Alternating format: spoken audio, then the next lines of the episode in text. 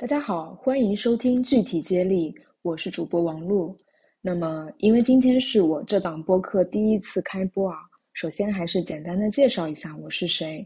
我呢，目前是丁香医生的内容总监，是内容这一块的负责人。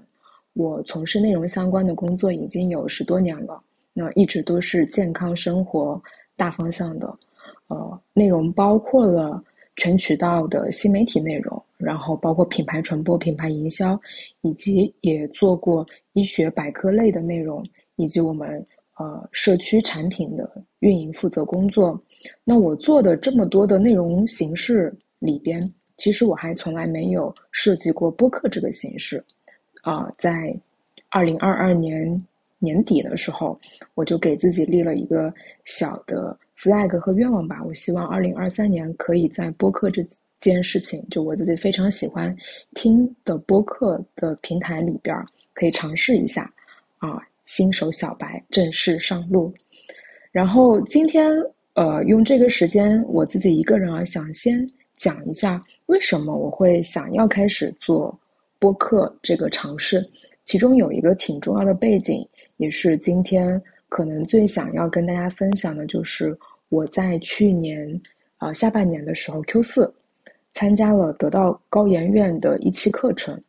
然后我们的这个课程其实在二月十二号的时候才算正式的结课毕业，然后今天也是就是我们节目录制的当天二月二十五号，我刚刚结束了我们整一期班级的下山大会，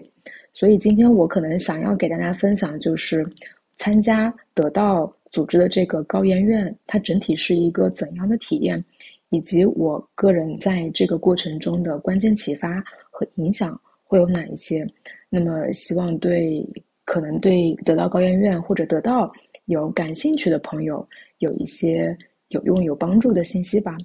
那首先，我想从我自己个人讲一下，我为什么会选择呃得到高圆圆。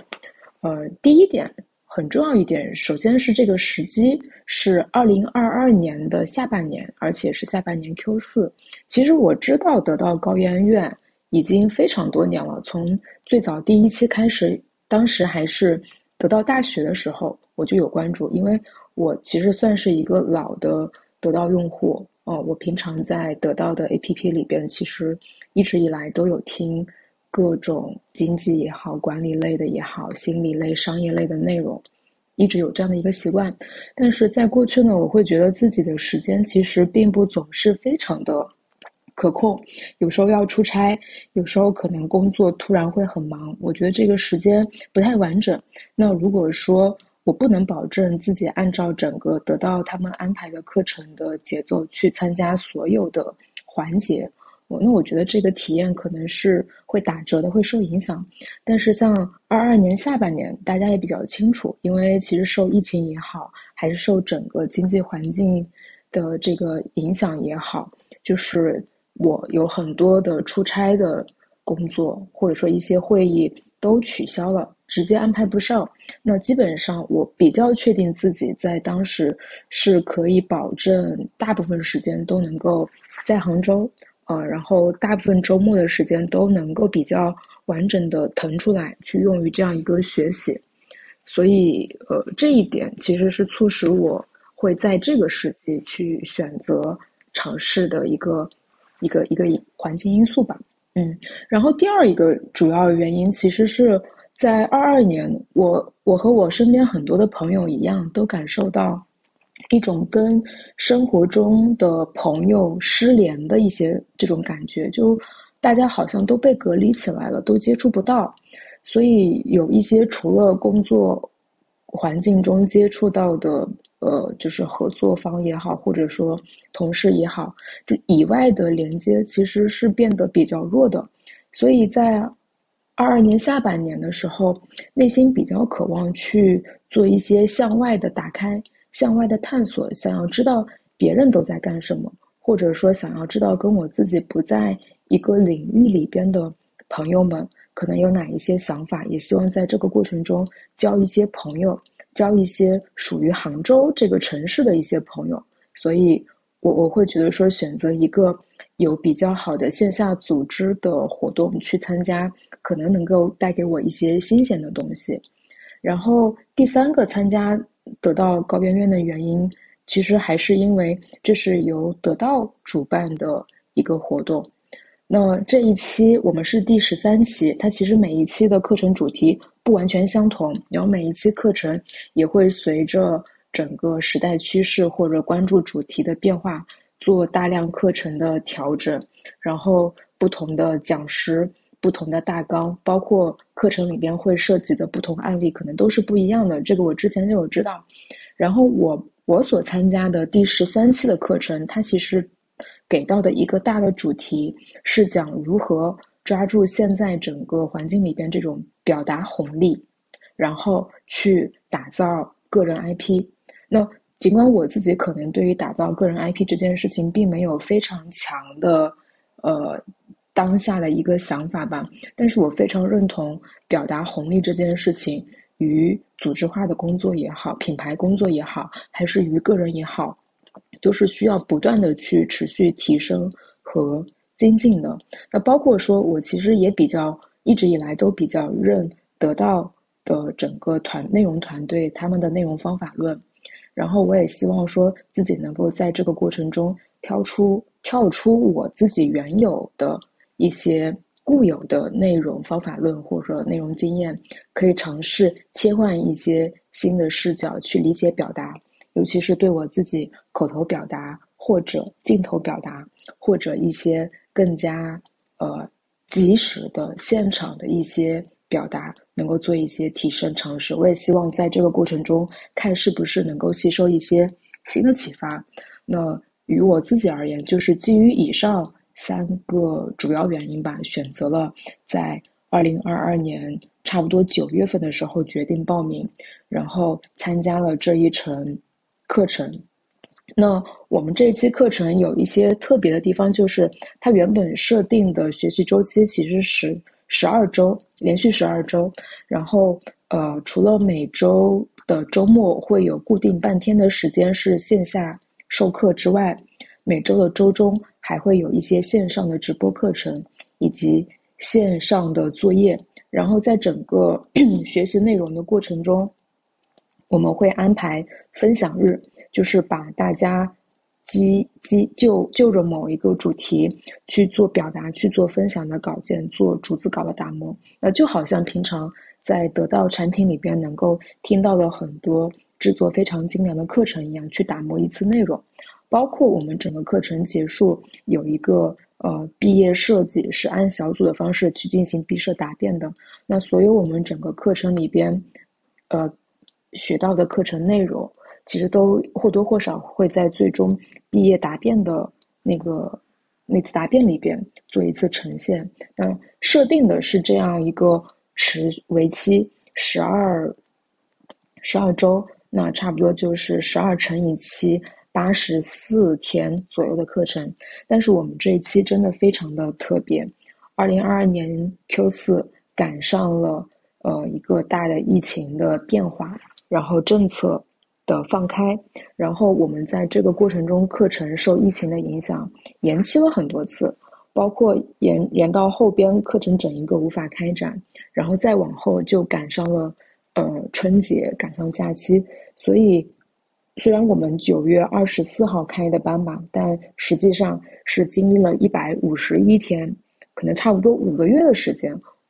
我们才真正的结束了这一期的课程。所以，我们十三期，我觉得参加的这一期可能也比较特殊吧，跟我的同学、老师们整一个接触和交流的时间，可能也相比往期更更深一些啊。然后，也有可能。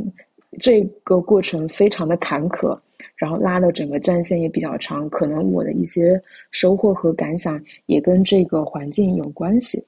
那我我接下来想讲的就是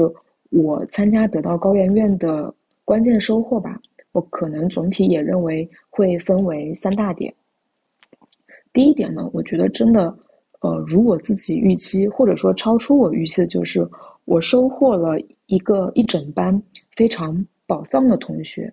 这个宝藏的点在于什么地方？在于它比我预期中的要多样化，它真的是来自于非常呃非常多的行业，而且非常的互联网之外的世界。就是像我其实从上学期间接触的很多领域，就是互联网领域，然后做工开始工作也是互联网。工作可能很长一段时间，我的世界里边占比非常重的都是，呃，互联网各行各业的同行，啊，各种岗位。但是实际中与其他的行业可能接触，坦白来讲是相对比较少的。但是在这个班级里边，我觉得我我我得到了很多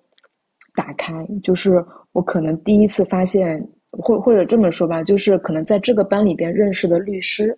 比我人生这辈子过往，呃三十多年认识的都要多，呃，然后我我我们班里边有很多从事建筑工作的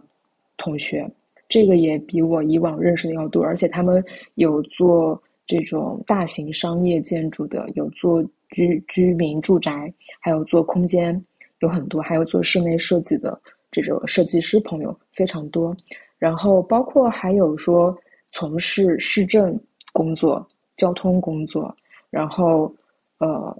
当然也有很多像保险呀、像嗯老师啊这种职业，还有一些有自己企业，这个企业规模可能小的也有几十，然后两三百、上千的。不同规模的就都会有，就是这个班的同学的多样性其实是非常超出我最开始的预期的。然后在得到这个班里边，我会感受到的一些热情和彼此是非常打开和开放的状态，也让我觉得嗯很超预期。然后得到有一句话是“人点燃人啊点燃”，我觉得这句话其实有时候书面来听会觉得有一点点。呃，假，但我觉得其实你实际跟这样好几十位，我们班有六十几个同学吧，呃，接触之后，我觉得非常的真诚。然后我觉得这个点燃真的很多时候就是随时的，吃饭的时候会被点燃，然后下课回家的路上可能已经是深夜了，也有被点燃。然后我们学习了像思董会类似这样的技术，嗯，一些方法。就是有一种随处一点即燃的感觉，我觉得这个是，呃，其实挺有别于日常工作也好，或者说其他方式交到的朋友的那种感觉，是体验非常良好的。那，呃，我记得我上课的整个周期过程中，也有同学，呃，也有朋友啊问过我的问题，是觉得得到高圆圆跟一些 MBA 班或者 EMBA 班的差别。会是什么？那这个问题，我现在来说，我觉得我还回答不好。毕竟我也还没有上过 MBA 或者 EMBA 或者其他的商学院。但是我自己整体体验和感受下来，我觉得其实至少有一个很显著的差别，还是你上的这个班的同学的构成其实是不一样的。当然，这个信息，这个这个差异是跟学费呀。学期设置啊，包括一些入学会涉及到的入学考试门槛、资质门槛，可能会有差别。但是我觉得得到吸引到的这一群同学，他们有一个非常呃非常独特的特质，就是可以说是三个字，就是爱学习这个特性。我觉得真的爱学习这三个字，在得到的那种感受会特别突出。而且这种爱学习还不太是我们平常流于口头讲到的一些简单意义上的自律，或者说自我要求高或者其他。我觉得这个爱学习跟大家可能吸收信息，呃，然后展露自己，然后包括说一些行为对他人的主动帮助或付出的这种感觉，都让我觉得很强。然后可能也是因为大家都有一些基本共性，就是。至少是得到相关课程内容的呃熟悉的一些用户，大家的语言相对一致，嗯，相对接近，然后聊到相类似的信息的时候，其实没有太大的阻隔，是比较亲切的。所以，我我觉得这一层就是我在这个过程中收获同学，或者说通过同学身上的不同特质带给我自己的触动和启发是很大的。然后，包括说我们这个班的同学年龄构成啊，其实也挺超乎我想象的。就是最大的一个同学，他是呃。他今年应该是五十八岁，是跟我爸爸同龄的这样一个年龄段，然后已经是有好几段非常成功的商业经历，已经财富自由的一位叔叔吧，啊，我们叫他王哥。但是我我我我我让我很我让我经常很感动的一个点就是，嗯，他依然保持一种非常年轻的这种精神面貌，然后呃非常认真的参加我们每一次。线下课程，只要没有特殊情况，然后会跟我们一起爬山，带着他的爱人跟我们一起参加活动，然后也会跟我们分享他的孩子的一些生活情况。就我觉得这一点比较少见。然后再一个就是我们班可能年龄比较小的同学，是呃九七年、九六年这个样子，但是也已经在自己从上大学期间到毕业之后的工作经历也已经非常丰富了。所以他会有更强的，呃，打开自己眼界世界，去接触不同人群的这种主动性，会在我们的课程的过程中，给出很多你想象不到的一些帮助，或者说一些分享，一些，呃，这种，这种友好吧。我觉得是我有时候在其他一些同龄的年龄年年轻人。呃，年轻的小朋友吧，对我来说，我觉得不太接触到。当然，还有可能相对多的是，呃，三十到四十这个年龄区段的同的的同学会居多一些。那还是因为每个人身上的经历和这种性格特征的差异，我觉得真的每跟一个人深稍微深聊和接触一下都会有帮助。这是第一点。嗯，我觉得。嗯，挺大的收获，或者说是算得上是最重要的一个收获。那第二点收获是什么？第二点收获其实还是我讲的，呃，方法论。嗯，特别是关于内容方法论、学习方法论，呃，很重要的还有是课程中提到的一些思维决策的模式。那前面我有讲到，我我是很认可得到总体一贯以来这么多年一贯以来的内容方法论的。嗯，有两个要素吧，就是做内容比较问题导向，也比较有交付导向意识，所以整个课程的框架结构的打磨，包括设计和呈现，包括呃选择相应的全职的讲师去进行线下授课，我都觉得在细节处理上其实还不错，呃，但可能。嗯，可能有一点点小的遗憾的地方，我觉得可能就是还是有一个点，就是因为面向的人群其实差异，呃，不大不小，但稍微偏大一点。我总体认为，然后像表达这样一个主题，可能适用到不同人群，它的内容的深浅度也嗯很难满足所有人。对，那像我来听相关的课程内容的话，我我确实觉得。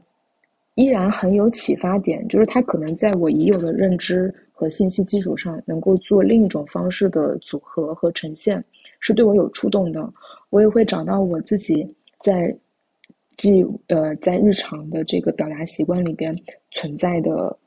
不足吧。包括像我现在录这个单人的播客，其实我也觉得比较有有压力，就是我似乎还不具备一个非常生动的可以。用一些更具有节奏感或者更具有起伏性的丰，就是情绪丰富的方式去呈现一个内容的能力。我讲述风格其实是比较相对来说比较平淡的，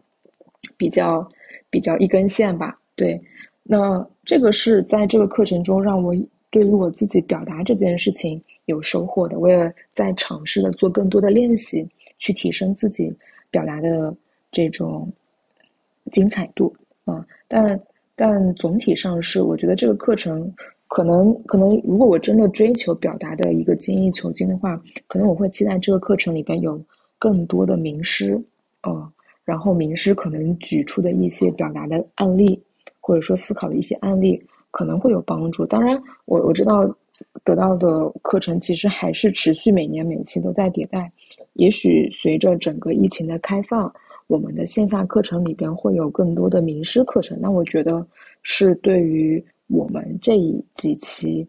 受环境影响限制住的课程提升的一个点，我觉得是是很不错。那总体来说，我觉得能够吃透，嗯，得到课程里边给到大家的一些关于内容的方法论，我觉得对每个人，呃，去提升表达能力还是挺有帮助的。那还有一个点，就是在整个课程里边，其实我前面有讲到设设计了一次毕业答辩，然后我必须要说，就是在我研究生毕业之后，然后其实即使是在日常工作里边做项目汇报，或者说一些其他的的的准备，都没有像这一次这个答辩这么的投入了，因为它是一个小组作业，是我们小组十三个人。共同去努力，通过行动完成的。然后大家可以想象，在整个去年这样一个疫情环境之下，持续的开展线下的行动，然后让一个毕设的项目真真实实的落地，并且最终能够配合到一起去呈现起来，有多么的难。嗯，我们真的这一期的开展的困难度其实是非常巨大的。但是我我这中间我自己感到。很还还蛮骄傲、蛮自豪的一个点，就是我们的小组其实在这个过程中，还算很扎扎实实的做了一个项目，而且这个项目我自己真的发自内心的非常喜欢。它是一个帮象山一个一间一间乡村精品民宿去做改造以及去做运营升级的这样一个出发点。然后，呃，这个想法的提出啊是。从我们小组里边一位同学他的真实处境出发的，然后我们从有了这样一个信息之后，就真的大家都很投入的去想说，每个人自己掌握的资源或者说拥有的一些能力和方法，怎么样能够帮到这个问题去做解决，然后去做呈现，而且实际跑下来，我们那一次尝试，我们对空间做了一个非常大胆的。故事性的一个改造，然后整一个体验确实有很明显的改善。这件事情其实在这个过程中，呃，于我自己而言是一次非常好的吸收。包括我们最后做的这个答辩，虽然可能表达上评委老师说表表达有些欠缺，但是我们做的这个整个项目，它在。呃，可行性分析测实际落地性上其实是确实做得很很不错的。那我在这一整个学习过程中，其实包括我自己对于建筑的理解，对于当前乡村乡村经济，包括国家正在大力推进的乡村振兴，然后包括说呃空间设计、空间改造，以及如何去组织和开展陌生人社交这些活动，我都。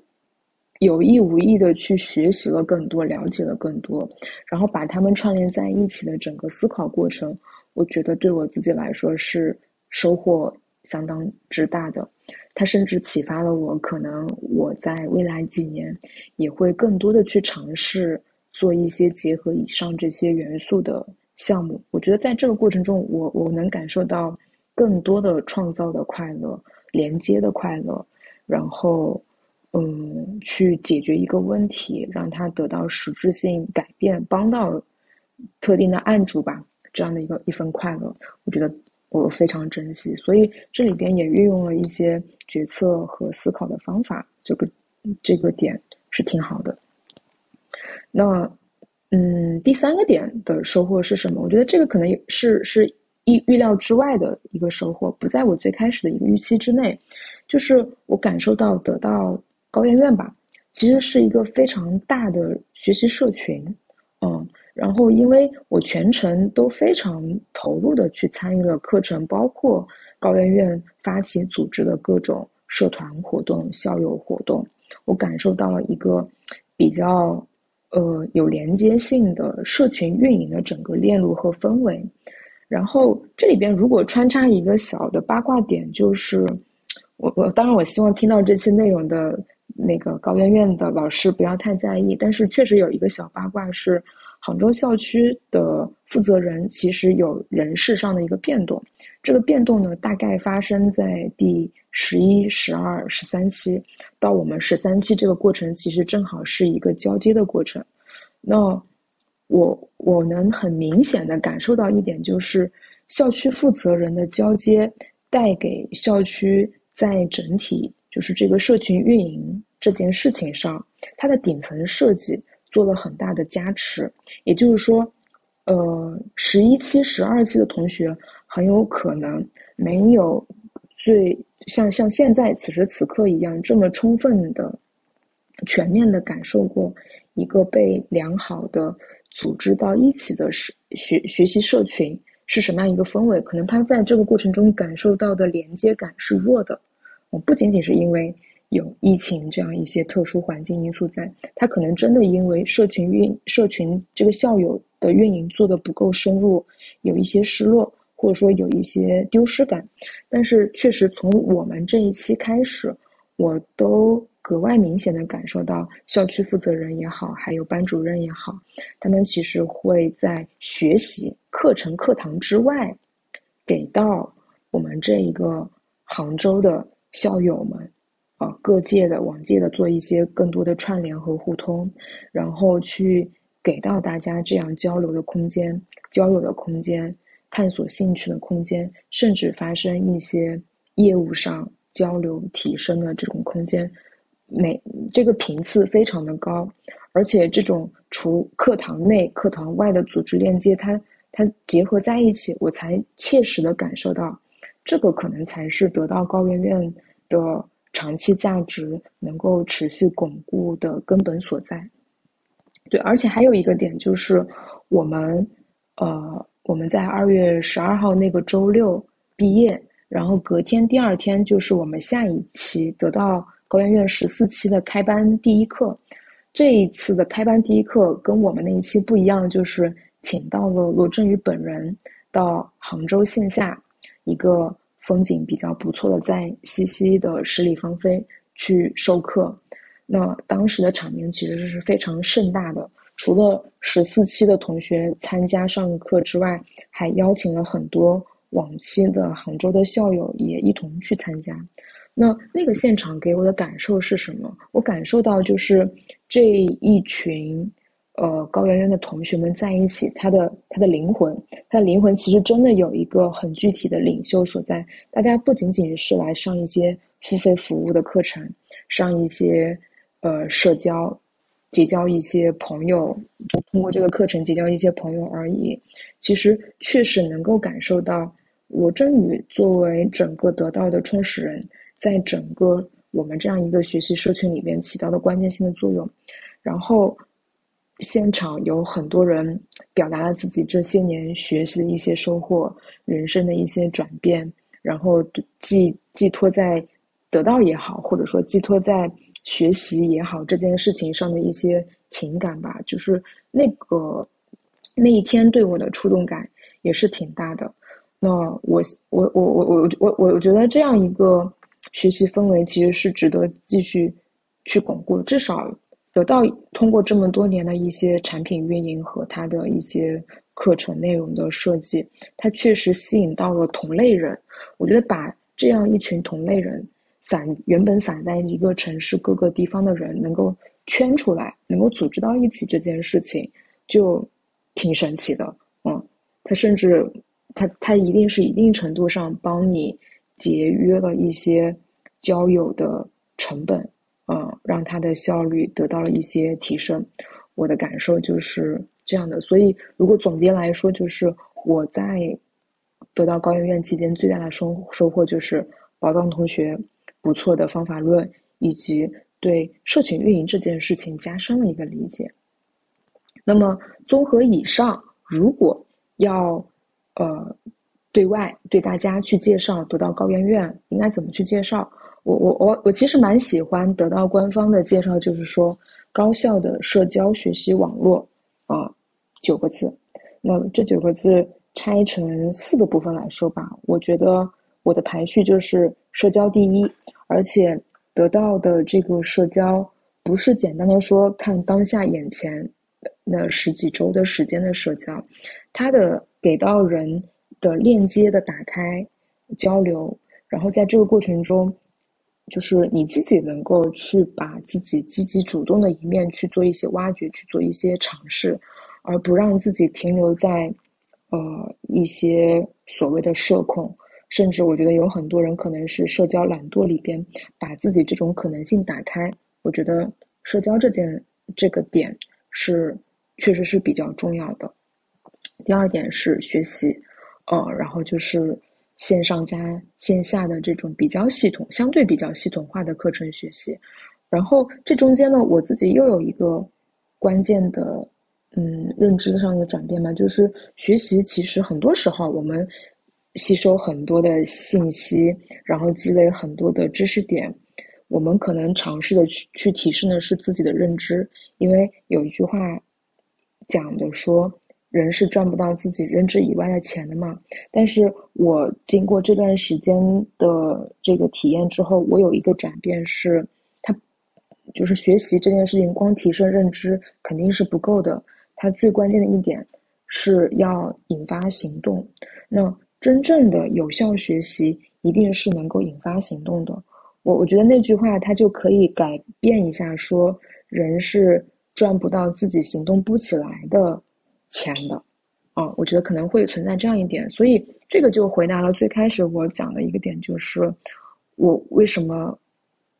要做播客。我我关键是想让自己行动起来，倒不是说我想通过做播客这件事情去赚一笔什么钱，不是。我只是觉得，在表达这件事情上，在提升自我这件事情上，我有更多跟以往不同的行动要做出来，要行动起来，不追求它好。所以，像今天这个内容，我也觉得，我只要录制了，呃，准备好了，发布了，然后得到大家的反馈了，这件事情我的目的就达到了，因为我的行动这一步迈出来了，我就觉得我自己在变得更好。然后还有一个就是，它是一个得到，它是一个网络高圆圆的网络，这个网络是能够带给不同的人不一样的一些感受的，它更多的是 for 长期的，for 未来的，然后你可以在这里边持续的积累，呃，可以叫做资源。如果跟你的工作所做从事的事业相关的话，它一定可以是资源。他他甚至可以是你的客户，嗯，因为他但但更多的时候，我认为积累的还还应该叫做是朋友，然后这个积累并不是把他们一个个的收到通讯录、收收到联系方式里边这么简单，我觉得不是，就是更多的是在这个过程中学习更好的呃经营关系，在关系里边去找到自己的成长。或者说，在关系里边，通过跟他人一起共同的改变，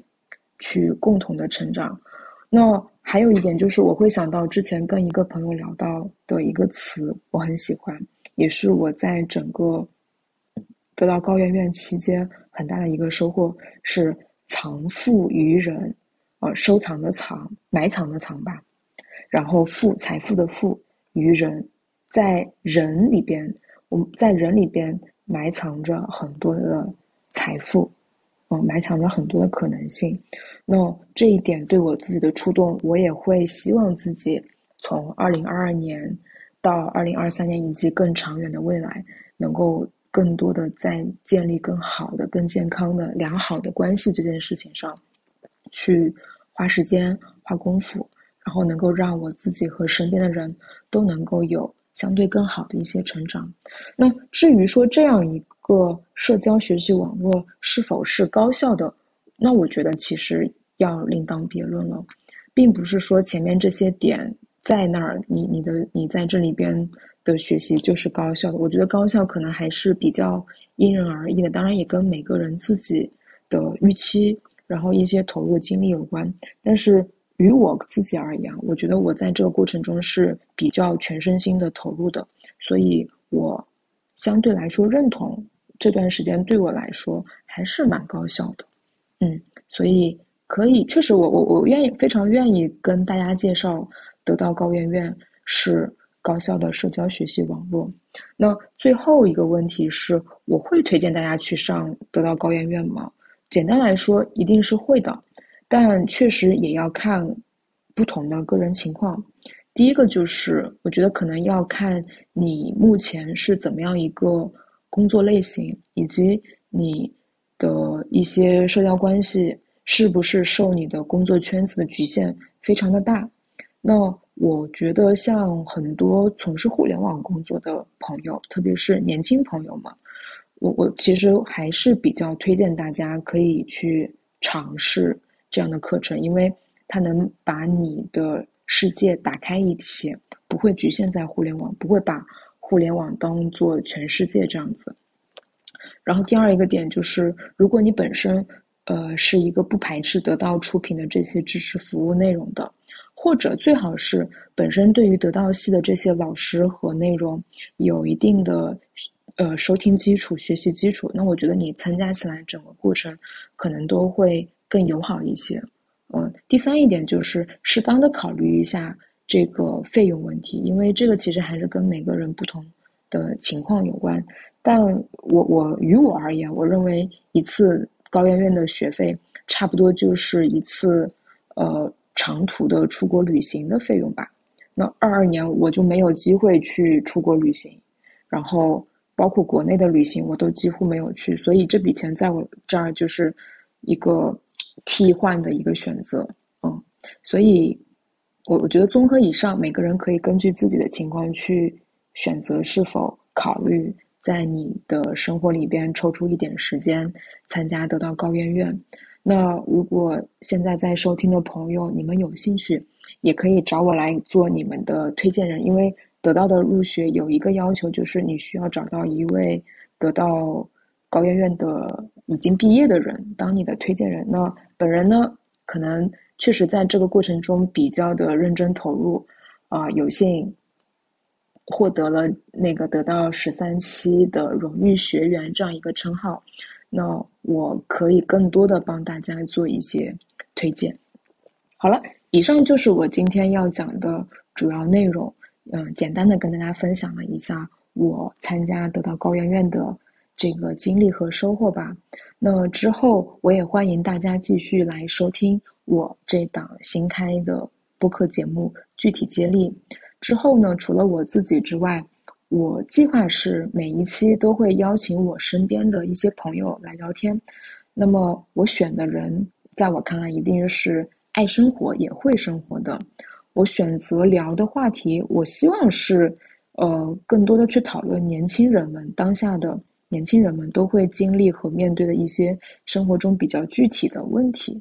然后呢，我通过把不同的朋友约到一起，可以通过他们作为行业从业者也好，或者说作为某个特定领域的专家，甚至是有特殊亲身经历的朋友，可以去交流，可以去提供给大家一些，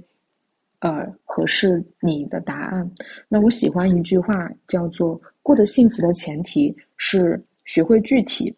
呃，这个这句话之前其实还有一句，就是说焦虑的反义词是具体，所以具体会成为我这档节目名字的一个关键词。然后我就希望说，通过每一期的内容，把这种具体感能够比较好一棒一棒的传承起来，一棒一棒的接力起来。所以我给它起了个名字，叫做具体接力。可能第一眼乍一听还不是太好理解，但我希望。慢慢的，能够通过我这个内容，让大家有所